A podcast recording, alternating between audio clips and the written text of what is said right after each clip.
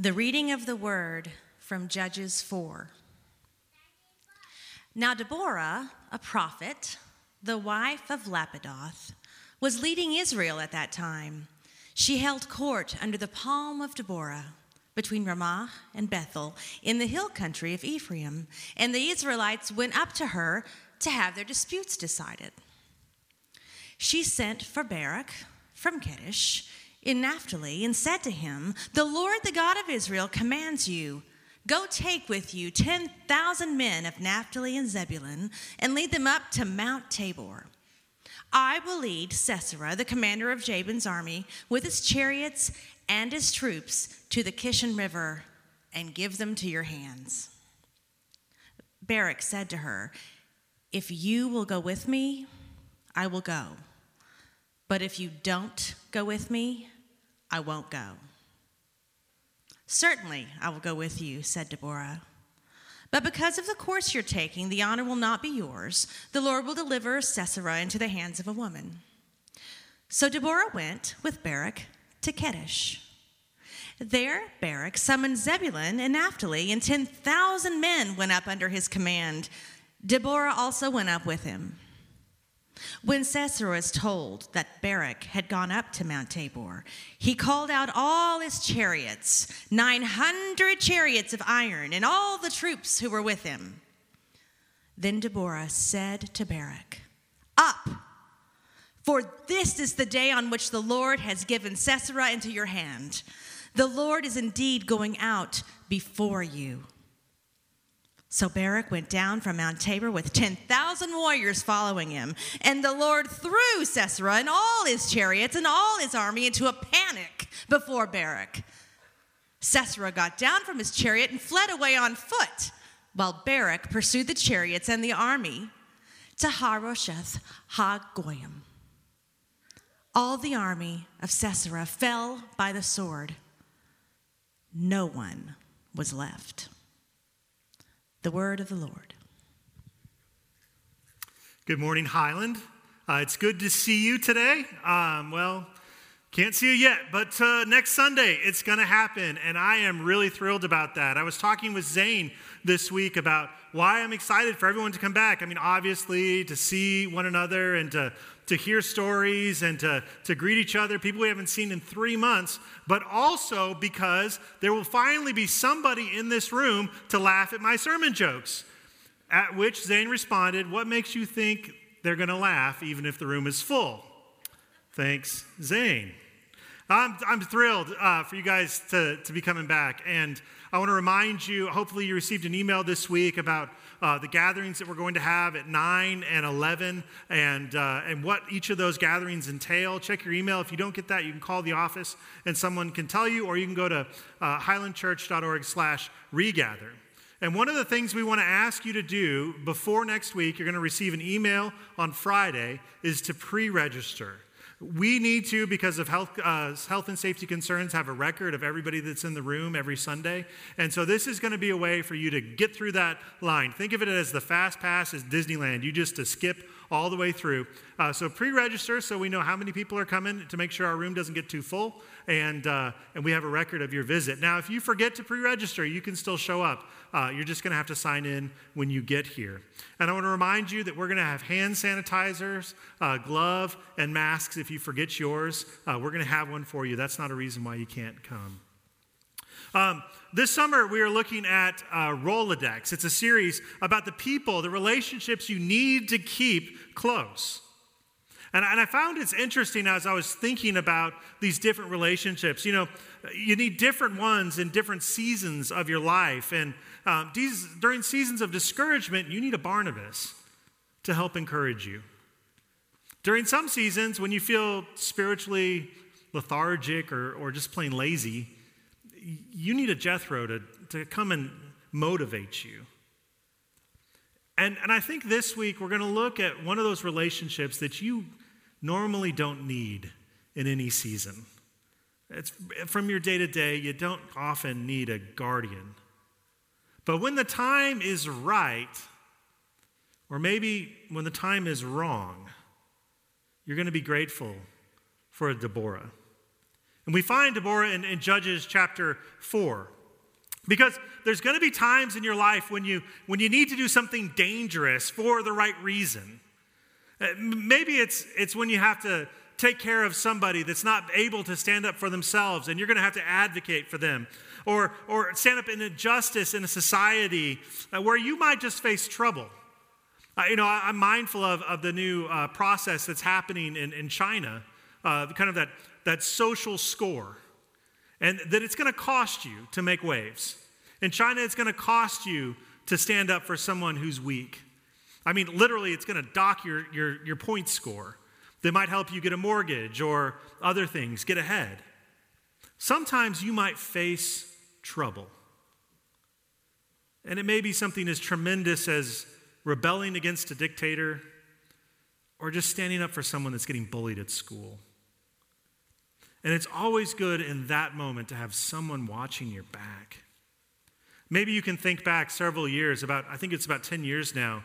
Uh, it was that season of the Arab Spring where all of a sudden democracy was, was kind of popping up and revolutions were beginning in all over these countries that were previously just ruled by dictators. In Egypt, Mohammed uh, Morsi had been ousted.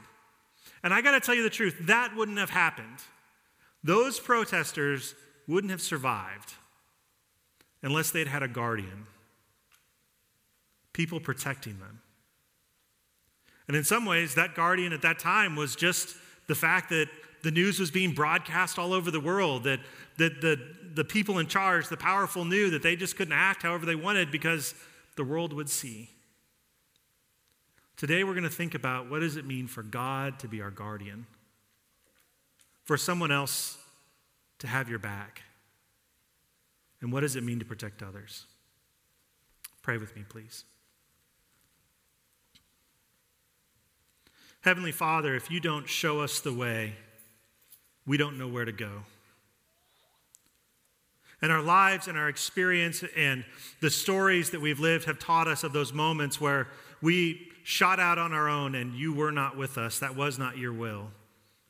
And we learned quickly what it means to step outside of that good nature. And so, Father, today we pray for the clarity to know when and where you are moving in this world. Give us clear eyes that see what you are doing. And then, Father, give us the courage. Give us the courage to do brave things and give us the courage to do hard things. But, Father, also give us friends and guardians who will watch our back, who will go with us into a risky place.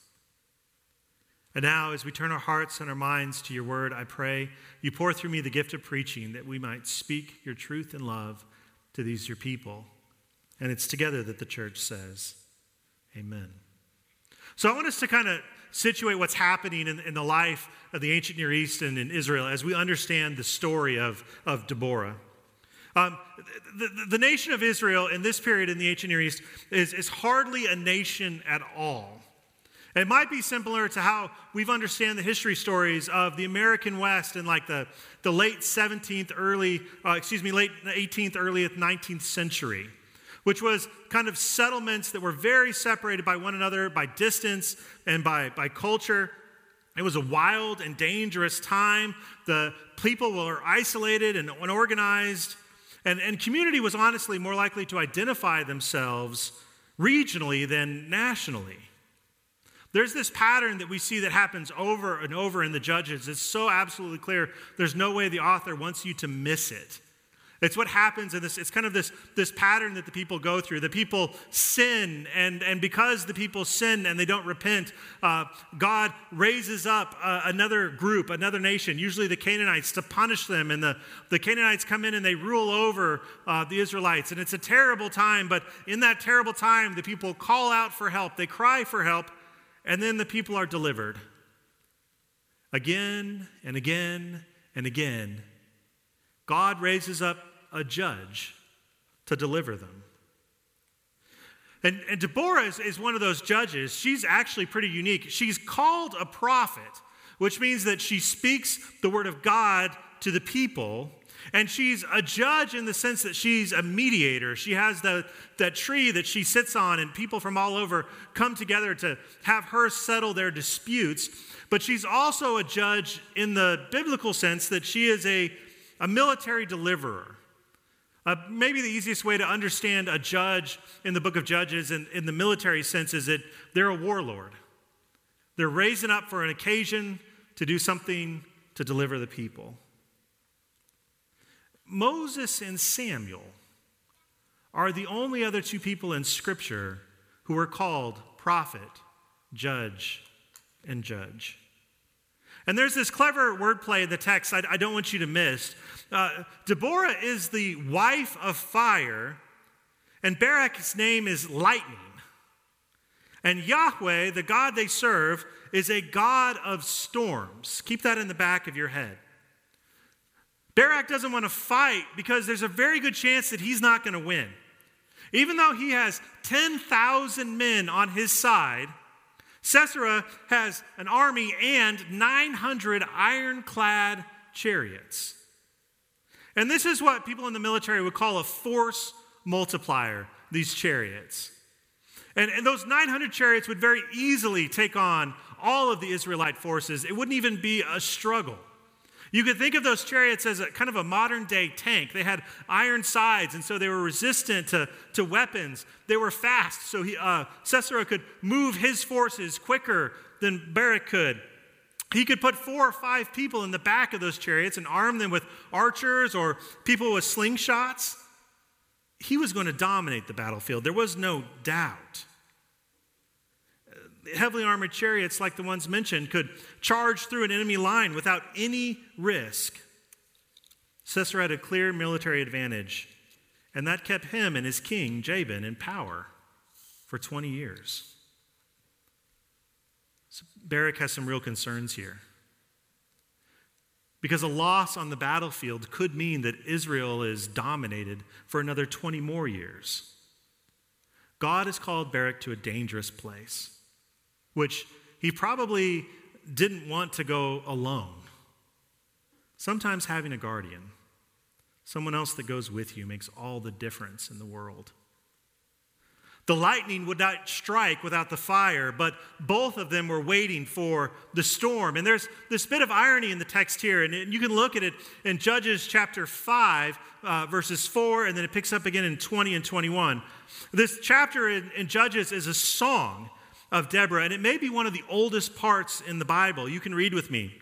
When you, Lord, went out from Seir, when you marched from the land of Edom, the earth shook, the heavens poured, the clouds poured down water. Remember, Yahweh is a storm God. The mountains quaked before the Lord, the one of Sinai. Remember, Sinai is the place with fire and smoke. Before the Lord, the God of Israel. And continuing in verse 20. From the heavens, the stars fought. From their courses, they fought against Sisera. The river of Kishon swept them away, that age old river, the river Kishon. You see, chariots were only an advantage on the plains, just like tanks don't do well in, in rugged mountains. You can see examples of that lesson from when the Soviets tried to invade Afghanistan with tanks. And they quickly learned that a man with a rocket propelled grenade and a donkey was more effective than that tank. So uh, he used his iron chariots and he was lured by clever strategy to the marshy region near the Kishon Brook. And then it rained. And we can read between the lines that the heavy chariots became stuck in the muddy marsh, and their advantage became a liability, as even Sisera had to abandon them and run. I don't want us to miss what the point of this story is. This is not about Deborah versus Sisera. If that's what we walk away with reading Judges chapters 4 and 5, we're missing the point. One of the most prominent Canaanite gods was Baal or Baal. It's a god who brought rain, a god who made the crops grow. And there's something happening theologically in the text behind this action, something that I don't want to miss. It's a cosmic battle between Yahweh in which he demonstrates his sovereignty over all of the Canaanite gods. It's not that the stars fought one another in the heavens over this battle. All of the stars are doing God's will. God is a guardian. Another word for that that we see in the Old Testament is, is helpmeet, which is interesting because that's what uh, the, the, author of Genesis names Eve, that Eve will be Adam's helpmeet. And I, and I think a lot of times, especially when I was a kid, the mindset that I had when I heard that word was uh, it was like when my dad was working on his car and he would stick his hand out and he wanted the wrench. And so I handed him the wrench, or he sticked his hand out and he wanted the pliers. And so I handed the pliers. I was helping my dad, so that must mean that I'm the helpmeet. That's not how Scripture describes that role. God is the helpmeet of Israel. And God is the helpmeet in Old Testament more than any other character. In Exodus 18:4, Deuteronomy 30, 37, and then in the Psalms over and over in the, in the prayer book of Israel, as they speak about God, they speak as his helpmeet. Psalm 20, Psalm 33, Psalm 70, Psalm 115, Psalm 121, Psalm 146. More than anything else, a helpmeet is the one that comes in and saves your tail from disaster. Barak would have been lost against those chariots if it hadn't been for the rain. And Yahweh, the God of not just storms, but the God who created the universe, bends the Canaanite God's power, makes Baal do his work, and wins the day. Make any sort of change is going to ruffle feathers. Anytime you get into an environment where things get hard, you're going to meet resistance. It's just the reality of the world. And, and we are caught right now in this, this, this, uh, this tension of we have to be able to adapt and change quickly, as we've all experienced in, this, in the last three months, in the last three weeks. If we don't adapt and change very quickly, we're going to very quickly become irrelevant. And we can only change as fast as your society or your culture or your church is able to bear. Those two ideas are being held in tension, and we see this. Anytime there's going to be change, you're going to ruffle a few feathers, like, for instance, New Coke.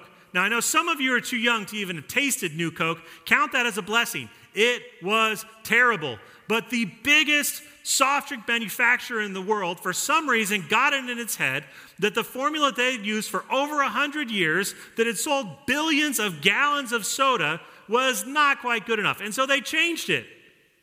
It was terrible. Everybody hated it. And the reason why the word classic appears on most of those Coke cans is a desperate marketing attempt to regather all that energy. Or Netflix. Some of you are too young to remember this, but Netflix didn't used to be on the internet. It used to be this mail order DVD system.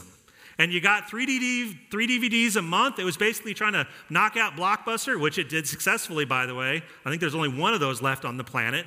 And then someone in that company had a vision that said, you know what, these physical DVDs is too slow. What we need to do is stream everything. Stream everything? That's crazy. Do you know how much bandwidth on the internet that's going to take? It's going to take 25% of the bandwidth of the entire internet in the world. By the way, they were wrong. It actually takes about 36%. But now, nobody rents DVDs from Netflix or really anywhere anymore. But in the process of change, you're going to ruffle a few feathers. Or Bob Dylan. Many people don't remember, but there was a time when Bob Dylan, who was this folk rock hero, legendary by all means, walked out on stage with an electric guitar. His fans, his die-hard fans, booed him at the concerts, threw things at him, hissed at him. Before he even was able to plug in the guitar, he knew it was a bad idea. When you try to change things, you're going to ruffle a few feathers. And it's better if you don't have to do it alone. But sometimes, with the right guardian, you can change the world. Martin Luther was a religious man who lived in Germany. And he saw the he saw the corruption. He saw the problems. That were going on in the church that he lived, and he had a problem with it.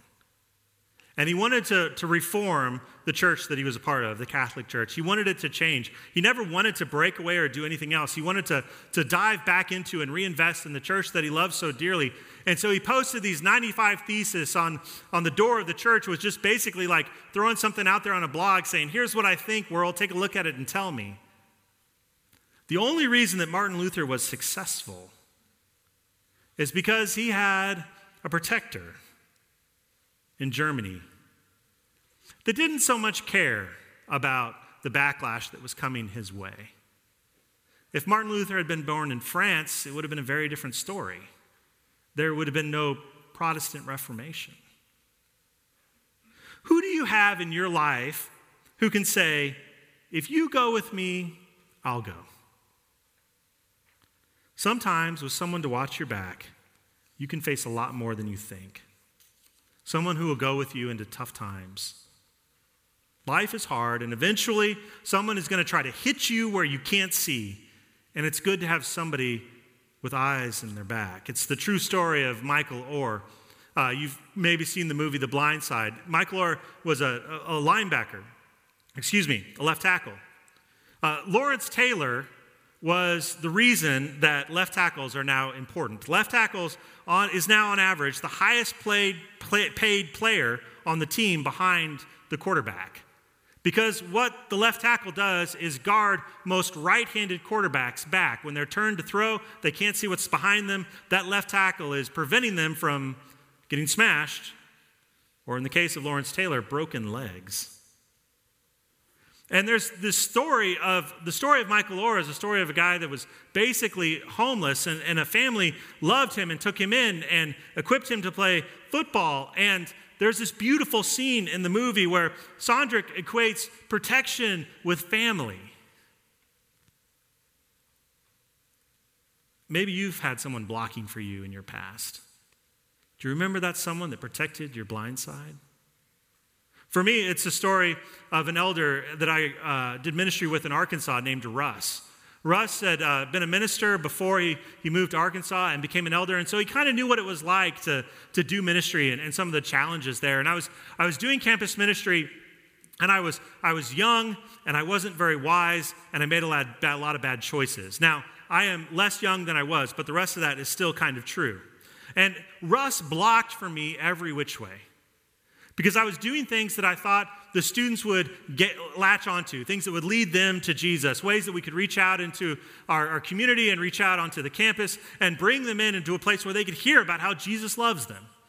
But some of those tactics and ideas, it was a little tough for that conservative church in Arkansas. And I didn't find out for years later how many times in an elders meeting Russ said, No, you're not going to make that an issue.